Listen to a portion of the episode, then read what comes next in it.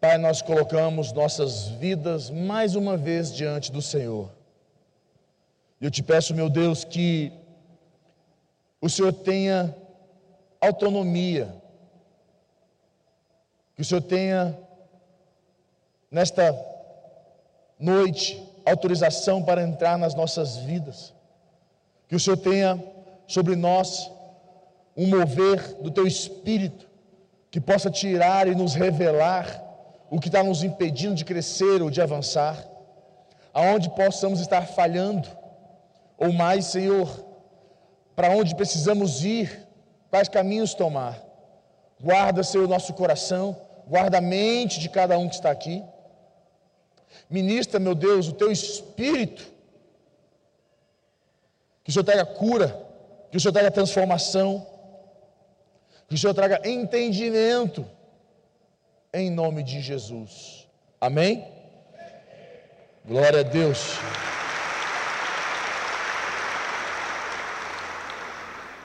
Abra tua Bíblia comigo em 2 Samuel, capítulo 21. 2 Samuel, capítulo 21, no versículo 1. Nós vamos começar aqui a ler. 2 Samuel, capítulo 21, versículo 1. Vamos lá? Vamos começar a ler? Eles vão lendo aqui, eu vou lendo de cá. Deixa eu ver aqui só. Ah. Houve em dias de Davi uma fome de três anos consecutivos. Davi consultou ao Senhor e o Senhor lhe disse: A culpa de sangue sobre Saul e sobre a sua casa, porque ele matou os gibeonitas então chamou o rei, então chamou o rei os gibeonitas e lhes falou. Os gibeonitas não eram dos filhos de Israel, mas do resto dos amorreus. E os filhos de Israel lhes tinham jurado poupá-los. Porém, Saul procurou destruí-los no seu zelo pelos filhos de Israel e de Judá. Perguntou Davi aos gibeonitas: Que quereis que eu vos faça? E que resgate vos darei para que abençoais a herança do Senhor? Então os gibeonitas lhe disseram: Não é por prata nem ouro que temos questão com Saul e com a sua casa, nem tampouco pretendemos matar pessoa alguma em Israel. Disse Davi: que é, pois, que quereis que eu vos faça? Responderam ao rei: Quanto ao homem que nos destruiu e procurou que fôssemos assolados, sem que pudéssemos eh, subsistir em limite algum de Israel, de seus filhos, se nos deem sete homens, para que os enforquemos ao Senhor em Gibeá de Saul o eleito do Senhor. Disse o rei: Eu os darei. Versículo 7. Vamos lá. Porém o rei poupou Mefibosete, filho de Jonatas, filho de Saul, por causa do juramento ao Senhor, que entre eles houvera entre Davi e Jonas, filho de Saul. Porém tomou o rei os dois filhos de Rispa, filha de Aia, que tinha tido de Saul, a saber, a Armone e a Mefiposete, como também os cinco filhos de, de Merabe, filha de Saul, que tivera de Adriel, filho de Barzilai, Meulatita, e os entregou nas mãos dos gibeonitas, os quais os enforcaram no monte perante o Senhor, caíram sete juntamente, foram mortos no dia, no, eh, foram mortos nos dias da ceifa, nos primeiros dias, no princípio da ceifa da cevada. Então Rispa, filha de Aiá, tomou um pano de saco e estendeu sobre si sobre uma penha, desde o princípio da ceifa até que sobre eles caiu água do céu, e não deixou que as aves do céu se aproximassem deles de dia, nem os animais do campo à noite.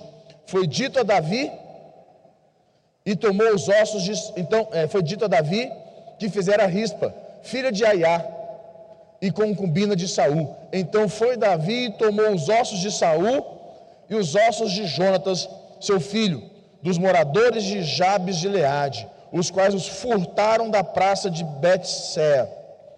Então os filisteus os tinham pendurado no dia em que feriram Saul em Gibeá. Dali transportou os ossos de Saul e os ossos de Jonatas, seu filho, e ajuntaram também os ossos dos enforcados. Enterraram os ossos de Saul e de Jonatas, seu filho, na terra de Benjamim, em Zela, na sepultura de Quis, seu pai. Fizeram tudo o que o rei ordenara. Depois disto, Deus, olha aqui, depois disto, Deus se tornou favorável com a com a Vamos lá? Vamos prestar atenção? São 14 versículos que nós lemos, é bem intenso, mas você precisa é, prestar bastante atenção. Ah, que diz que houve uma fome sobre a terra por três anos. Fome sobre a terra por três anos. Põe para mais uma vez no versículo 1. Versículo 1. Olha o que diz aqui. Houve em dias de Davi uma fome de quantos anos, igreja? Três anos. O que quer dizer uma fome de três anos. Quer dizer que durante três anos Deus não falou com o povo. Deus não, Deus, Deus não deu resposta. Deus não se moveu. Não houve mover dos céus. Não houve intervenção de Deus. Não houve resposta de Deus. Três anos, ah, o sinal de fome é sinal que o céu fechou. O céu estava bloqueado. O céu estava interrompido. E, para começar, eu posso trazer um entendimento para você que você precisa procurar enxergar se o céu na tua vida está interrompido. Se o céu na tua vida profissional, financeira, no teu casamento está interrompido. Para você ter uma ideia, a Bíblia diz que quando o marido e a mulher estão brigados, quando o homem está brigado com a sua esposa, o céu bloqueia. Já viu isso? E cada homem buscar reconciliar para que as orações dele não sejam interrompidas. Olha que loucura. O céu fecha. Nós temos que entender que o céu fecha, quer dizer, nós não temos é, ação de Deus, nós não temos mover de Deus, nós não temos intervenção de Deus, nós ficamos à mercê simplesmente do que vai acontecer na terra. Em nome de Jesus, se você está com o céu fechado na tua vida, nós vamos liberar esse céu hoje aqui, amém, igreja? Então aconteceu aqui esses três anos de fome, Davi fez o quê? O que, que Davi fez? Opa, tem algo errado. Não está batendo. Não está correto isso. Davi se levantou e foi consultar o Senhor. Ele fez o que era certo, foi consultar a Deus. Deus, o que está acontecendo? Por que, que estamos debaixo dessa circunstância, dessa situação? E Deus respondeu para ele, falou, olha, Davi, Saul quebrou uma aliança. Saul quebrou uma aliança. E o fato de ele ter quebrado essa aliança trouxe maldição na sua gestão, no seu reinado. É interessante que maldição de Saul veio no reinado de Davi. A maldição de Saul não ficou no reinado de Saul, mas no reinado de Davi. E a Bíblia diz que Saul havia é, perseguido e matado os gibeonitas. Quem eram os gibeonitas? Para você se lembrar e se recordar. Eu vou te trazer aqui o. Entendi. Os gibeonitas eram aqueles homens que Josué fez aliança com eles. Josué havia feito aliança com esses homens, certo? E, porém, Josué fez alianças com eles debaixo de um engano. Eles enganaram Josué. Quem se lembra desse momento? Que é interessante para você entender como é forte essa questão de nós consultarmos a Deus, de nós falarmos com Deus, esperarmos sinais de Deus, uma resposta de Deus. E é importante nós estarmos com o céu liberado para Deus nos dar sinais, uma resposta. A Bíblia diz que Josué estava é, avançando, tomando as terras, Josué estava tomando é, é, é, é Canaã, e tomando Canaã aconteceu que uma cidade próxima, a cidade de Aia, eles ficaram muito é, preocupados, com medo, porque Josué vinha destruindo reinos maiores, com, é, como é que se fala ali, palácios, com, reina, reinos de reis, de rainhas maiores do que o povo de Israel. E ele vinha com o povo de Israel quebrando tudo e dominando. Esse povo pegou, pegaram terra, passaram na cabeça, pegaram roupas velhas, vestiram, pegaram uns burrinhos magrinhos, pão velho, pão, pão, bolo, bolo mofado, e foram até Josué e falaram: Josué, nós, nós estamos vindo de muito, muito, muito, muito longe. E na verdade eles estavam simplesmente há três dias. Mas disseram que estavam vindo de muito, muito, muito longe. E que vieram para adorar ao Deus de Josué. Porque eles também acreditavam no Deus Josué. Aí Josué falou: Nossa, é verdade, é. Nós, nós, nós vemos de longe e nós acreditamos no seu Deus. Nós servimos ao mesmo Deus. Aí Josué falou: Ué, que maravilha. Você serve ao mesmo Deus que o meu, então. É, aí Josué olhou a roupa deles, roupa velha. Josué olhou, eles estavam todos é, meio sujos, olhou a comida, a comida velha, os burrinhos magrinhos. Josué, não, eles vieram de longe mesmo, eles estão, eles, eles estão há muitos dias caminhando, estão abatidos. Aí botou para dentro, é, e fez aliança com eles. E quando eles foram embora, Josué foi para Ai para derrotar Ai. Quando Josué chegou em Ai, eram eles. Josué falou: ah, Mas vocês não eram de longe? Mas vocês não são o povo que adoravam ao meu Deus, e na verdade eles adoravam outros deuses. Aí ele fala: Não, nós fizemos isso para que você pudesse fazer aliança com a gente e não nos matar. E Josué, então a partir de agora nós não podemos matar vocês, nós não podemos destruir vocês.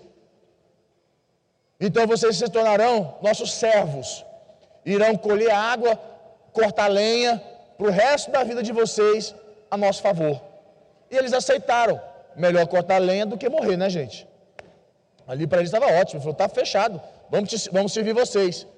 E esses são os gibeonitas que Saul, no tempo dele, os perseguiu e tentou os destruí-los. E ele quebrou uma aliança que Deus permitiu ser feita. E é interessante que, quando esses gibeonitas chegaram a Josué, Josué não consultou a Deus em todas as batalhas de Josué, em todas as decisões de Josué, Josué consultou a Deus. E nesse momento foi o único momento que Josué foi enganado. Um homem de Deus foi enganado.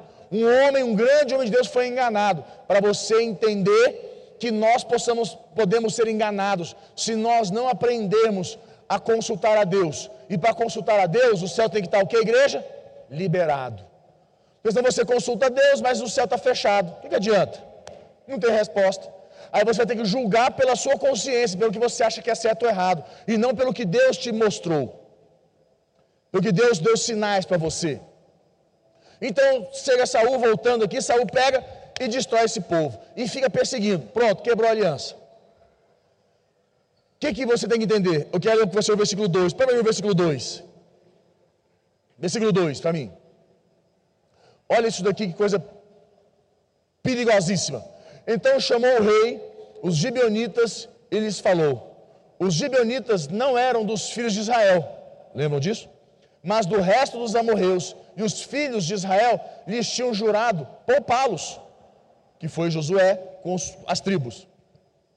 Porém, Saul procurou destruí-los no seu, no seu, vou perguntar mais forte, no seu zelo pelos filhos de Israel de Judá. A palavra zelo, olha o que diz a palavra zelo. Fala comigo assim: causa, efeito. Essa é a, a causa, o zelo. Qual foi o efeito? Quebrou a aliança. A causa foi o zelo. O efeito foi quebrar a aliança.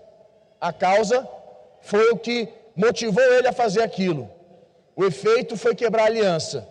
Aí vem o quê? O defeito.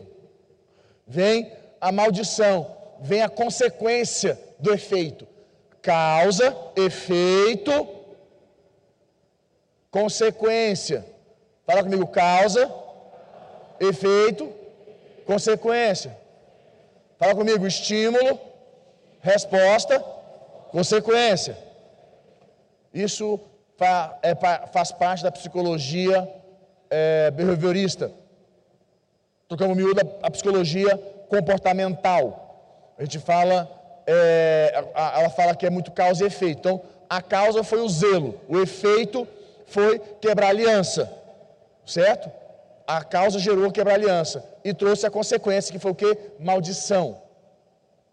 O que é a palavra zelo? Para você entender. A palavra zelo aqui, a palavra zelo no original quer dizer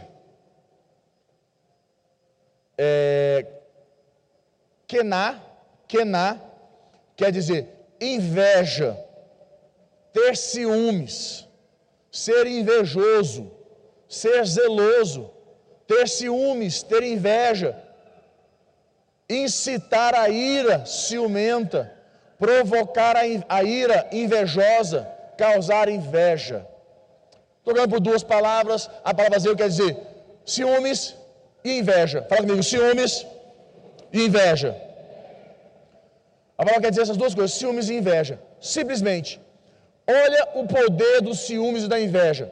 Os ciúmes e a inveja que, Salomão, que, que Saul permitiu dominar a sua vida, trouxe maldição sobre o reinado de Davi e trouxe destruição sobre a sua casa.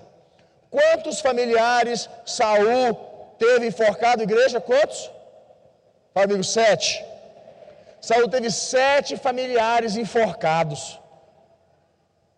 Isso chama-se consequência. Você, para você entender qual é o poder dos ciúmes, a dimensão dos ciúmes e da inveja, o quanto ela é perigosa, o quanto ela, ela no início as pessoas pensam assim, Saul não pensou, não, eu fiz aqui, não aconteceu nada, está tudo tranquilo. Porque nós temos a tendência de achar, temos achismos de muitas coisas que nós fazemos, nós não vamos colher. E nós estamos assim, se eu colher, o problema é meu. Não é? Se eu colher, o problema é meu. Eu estou disposto a colher esse, esse, essa consequência, esse, essa situação. Eu estou disposto a colher. O problema é que você não entende que você não colhe sozinho. Toda decisão que você faz, toda decisão que você faz, ela alcança um raio de 50 pessoas. No caso de Saul foi muito maior, três anos de fome, céu bloqueado, para você compreender como isso é perigoso nas nossas vidas. Deixa eu tentar trazer um entendimento sobre ciúmes para você.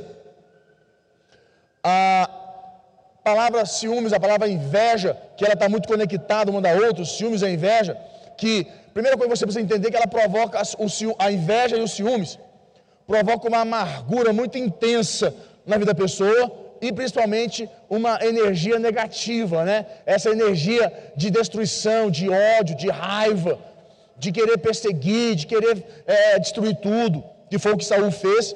E é, e é interessante que o objeto da, da, dos ciúmes e da inveja é tão prejudicial, tanto para quem sente, como para quem é, é, é, é, objeto né, de, de, do, da, da, da, perseguição. Então, os sentimentos são muito destrutivos para onde ele for, para onde ele vai.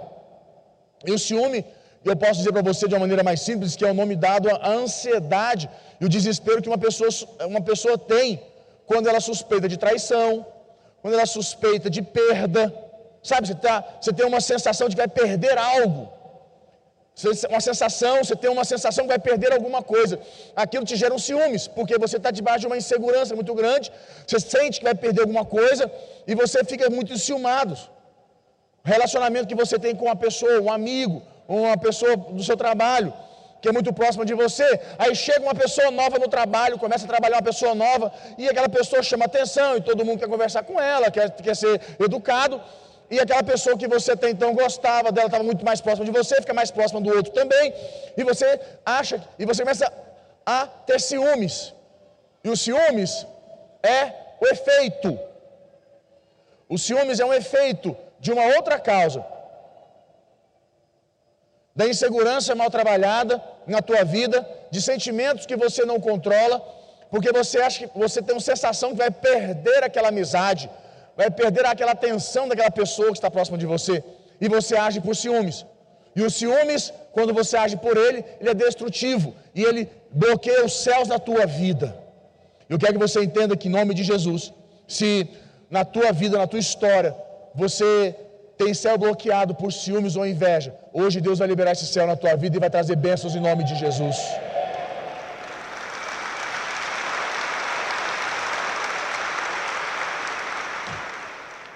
Agora, os ciúmes é, e a inveja, ele é, ele é somente destrutivo? Tem alguma coisa boa nos ciúmes e na inveja? Tem, tem, lógico que tem. É óbvio que tem. Deixa eu tentar te explicar. É, eu fui numa. Quando eu fui numa igreja, eu fui. Às vezes eu converso com algum amigo meu, e quando eu tenho a proximidade com algumas pessoas, alguns amigos, que eles conquistaram alguma coisa. É, vamos dizer, o pastor José Maiorquim, é muito meu amigo. Ele tem a igreja em San Diego. Até nós vamos para lá em outubro pregar na igreja dele novamente. Ele vai fazer um congresso de mulheres. Quer que a Priscila pregue, quer que eu pregue no domingo e, e faça uma reunião para a liderança dele na segunda. Eu falei, eu vou, está fechado. Ele está mudando para Miami. Ele tem igrejas, ele tem 14 igrejas, são 14 igrejas e ele está mudando agora para Miami. Ele quer abrir a igreja em Miami com toda a família, com todo mundo, vai abrir num bairro maravilhoso em Miami, vai mudar tudo para Miami. Eu olhei para ele e assim, ele me contando todo o projeto dele, está mudando agora já em agosto. Eu olhei para ele e falei assim, mas que inveja. Que inveja. Ele olhou para mim e falou, eu falei para ele, né? Que eu estou com ciúmes de você. Eu estou com inveja de você.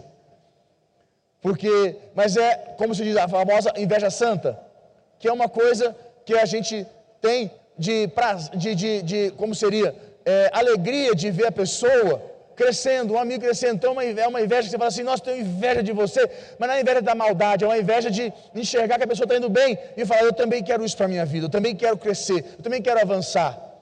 A inveja e os ciúmes, ele tem o seu lado protetor e o lado do crescimento. Mas a questão é, se você controla a sua inveja, os seus ciúmes, que ele vai atuar na tua vida todo o tempo, toda a tua vida, nunca vai embora, nunca nunca vai sair, e sempre vai ter na tua vida inveja e um pouquinho de ciúmes. Se você controla ele, você consegue analisar ele para o seu crescimento. Agora, se ele te controla, ele te destrói. Em nome de Jesus, se você tem tido ciúmes ou inveja, se isso faz parte da sua vida, às vezes você tem ele, você experimenta ele, você vai começar a controlar ele a partir de hoje, em nome de Jesus. Amém, igreja?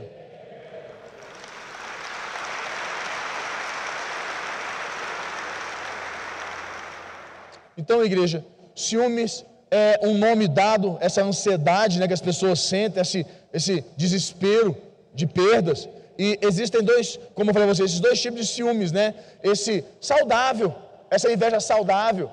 Eu falo assim, ciúmes e inveja saudável. Quer ver uma, uma, um ciúme saudável? Quem aqui, quem aqui é casado? Quem aqui é casado?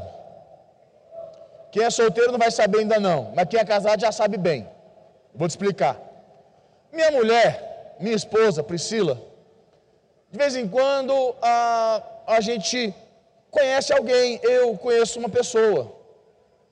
E a nossa tendência, nessa pessoa você conhece ela e apresenta para sua esposa, né?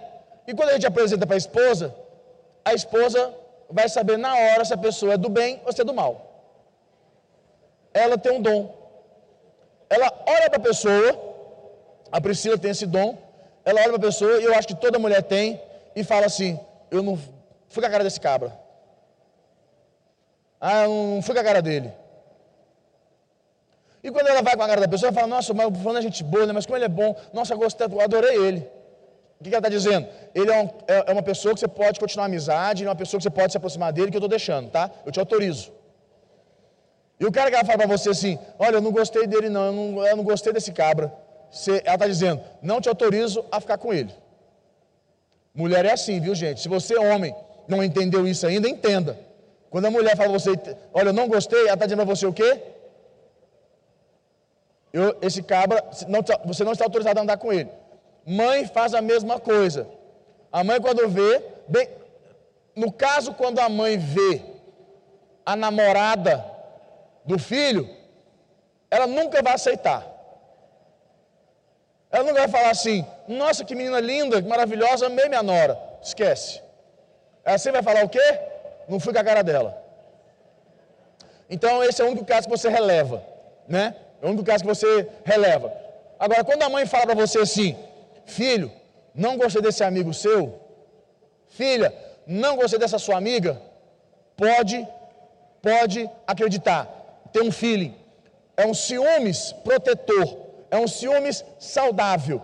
Quando a mulher fala para você, homem, olha, não gostei desse seu amigo, não quero você perto dele, não quero que você ande com ele, homem, pode acreditar, a mulher tem filho, a mulher sabe, é o ciúmes protetor, é algo que só a mulher tem. O que é esse ciúmes saudável? Ela está vendo que essa pessoa que, você, que, está perto de você vai te trazer é, dores, vai te trazer frustração, vai te machucar, vai te magoar. E ela não quer, porque ela ama você e ela quer que você seja feliz e que você esteja perto de pessoas que te amam. Então ela vai falar para você: não gostei do fulano, não gostei da fulano, não quero você com fulano, olha, não quero isso, olha, não gostei. É que ela está fazendo o quê? É o ciúme saudável, protetor. Quantos entenderam? Diga amém aí. Quantos homens casados entenderam suas mulheres hoje? Diga amém, homens. Então olha para sua mulher e fala, mulher, vou te obedecer. Quando eu ver, quando você não gostar de um amigo meu, eu, te, eu te entendi agora. Fala, cara, você está com medo de falar? Deus está se durando. É, é, é. é o ciúmes protetor. É assim que funciona. Você pode ver uma coisa. Quer ver? Vou te contar um negócio. Pra você entender. Se um homem, se um homem casado ou um namorado vê a, a, a noiva dele, a namorada dele, a esposa dele, conversando com outro homem, como é que ele fica? E se o cara for bonitão ainda? Rapaz, você fica até meio, né? Você estufa os peitos, você vai chegar perto para conversar, você vai chegar perto, você vai assim, ó, estufa o peito, tudo bem? Né? Né? Não é assim? Você estufa o peito, fica meio bruto, né? Meu machão, você chega assim, tudo bem? Você pega na mão, pega firme aperta a mão da pessoa. É um estilão assim mesmo, né? É, é um instinto ciumento protetor. E se o cara for bonitão, um pouquinho de inveja. Sal santa. E se for magro, sarado, então, loiro de olho verde, é a morte. Você está vendo ali? Isso aqui é o Satanás perto da minha mulher. Isso aqui não, senhor, mas isso aqui é o Satanás perto da minha mulher. É verdade ou não é? Agora, se o cabra está com a sua mulher, tiver todas as características, bonitão, saradão, loiro, de olho verde, mas ele, tipo assim, não gosta muito de mulher, tiver um jeito diferente, ele vai falar com você e falar assim: Oi, você homem, você vai se sentir ameaçado? Vai ter ciúmes? Fala, ah, oi também, dá um abraço aqui, tá tranquilo, tudo resolvido. É, você tá bem, você tá em paz. Por quê? Não te mexeu com você, não é? Não é verdade? Não é verdade? O que acontece? O ciúmes é assim, gente. O ciúmes, a inveja saudável, ela não, te, ela não, não mexe com você. Mas quando o ciúmes ou a inveja, ela te saudável, ela te starta alguma coisa, vigia. Homens, Aprendam a ouvir suas esposas quando elas tiverem ciúmes de alguma situação. Cuidado. Eu quero ouvir um amém.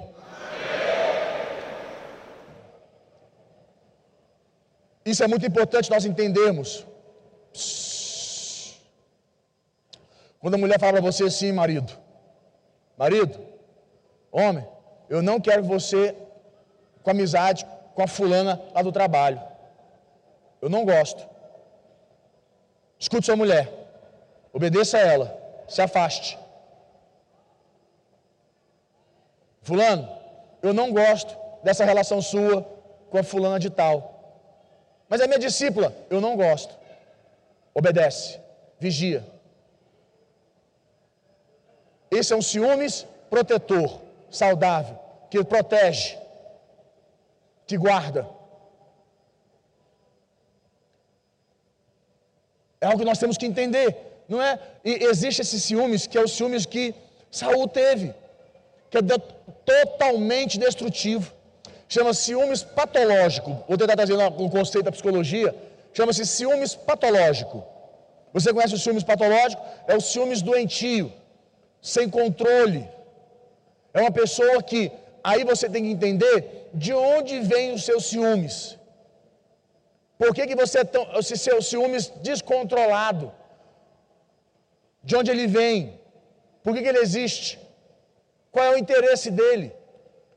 E lembre-se que ciúmes patológico, ele é altamente destrutivo.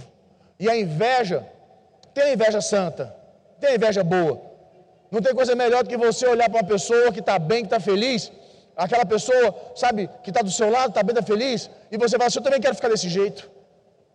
Também quero ficar assim. É uma inveja saudável. Você vai fazer um treino de musculação, um treino de academia, um treino de alguma coisa que você faz, e tem uma pessoa no treino que ela é muito boa, e você tem um pouco de inveja, aquela inveja santa, fala assim, nossa, o fulano treina demais, o fulano é bom, como o fulano é competente, quero ficar que nem ele. E você se esforça para alcançar aquilo. Você acaba se, se empenhando, porque aquilo te motiva. É inveja saudável. Quando você encontra com alguém da família, um primo, uma pessoa, sabe, que emagreceu, está todo bonitão, cheiroso lá, todo bonitão, né? Você vai falar, nossa, que inveja, todo bonitão. E todo mundo virou sendo as atenções, todo mundo só fala dele que emagreceu, que está bonito. Aí você fala, nossa, que inveja. Isso é motivação. Se você controla, você fala, também vou fazer isso. Foi o dia que eu vi o bispo Maurício, quando ele pegou, nós fomos, é, é, é, nós estávamos lá em casa, e estávamos eu, o bispo Maurício e o professor Denis. E nós tiramos a camisa, que estava meio quente, e o Maurício olhou para o Denis assim, e falou: Esse corpo não te pertence, Denis. Esse corpo é meu.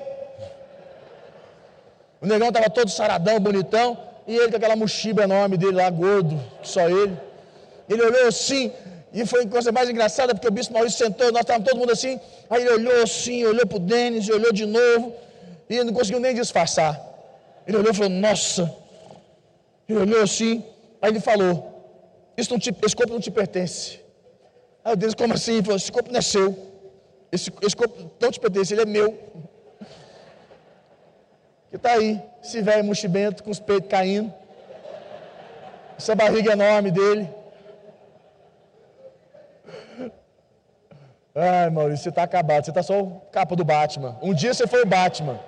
Hoje você só é a capa do Batman. E tome cuidado para não virar só o pó do Batman. Que o dia que você está indo aí, negão. É uma inveja saudável. Eu me lembro que naquela é, naquele momento, ele ficou motivado, fez aposta que ia emagrecer, que ia fazer, que não sei o quê. Ele até foi. Mas aí depois ele, né?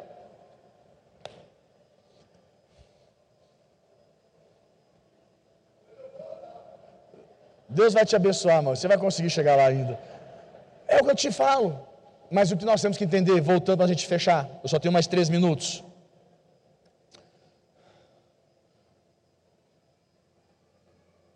Põe para mim de novo o versículo 2. Aqui diz no versículo 2. Olha isso.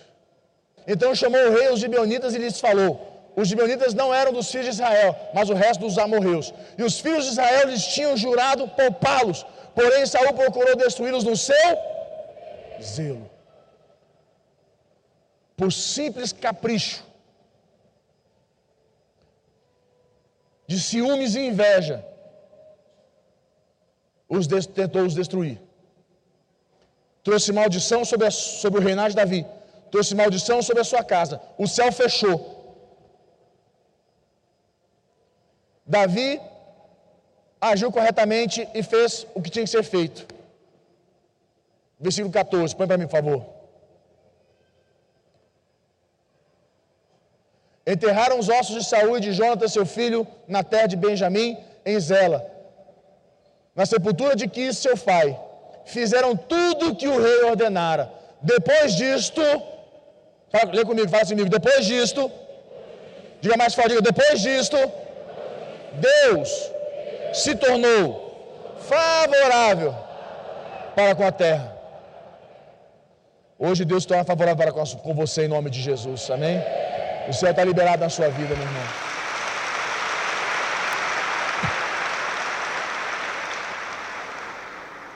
Feche teus olhos.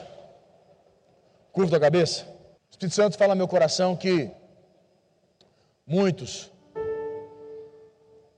que muitos têm deixado essa inveja, esses ciúmes, ser mais forte do que o poder do Espírito Santo na sua vida. Porque a Bíblia diz que o Espírito Santo nos dá um espírito de moderação, de controle próprio. E esses sentimentos que vêm da emoção, a inveja, os ciúmes, não podem, em hipótese alguma, em nome de Jesus, ter mais poder sobre a sua vida, controlar você. Você precisa decidir hoje, permitir que o Espírito Santo de Deus atue na sua vida, que Ele tenha domínio sobre você, que Ele tenha autoridade sobre você, que Ele tenha governo sobre você. A palavra de Deus diz que nós chamamos assim, a oração do Pai Nosso fala assim, de olhos fechados, só me ouça. A oração do Pai Nosso diz assim: Pai Nosso que estás nos céus, santificado seja o teu nome, venha a nós o teu reino, seja feita a tua vontade. Quando ele fala, venha a nós o teu reino, ele fala, venha a nós o teu governo, o teu reino, o teu governo. Nós precisamos de governo de Deus nas nossas vidas. O reino de Deus atuante nas nossas vidas, a sua vontade, Senhor. Que não seja mais a nossa vontade, mas a vontade dele, do Espírito Santo, atuando em nós. Não quer dizer que você vai nunca mais sentir inveja e nem ciúmes. Não, você vai sentir inveja, você vai sentir ciúmes.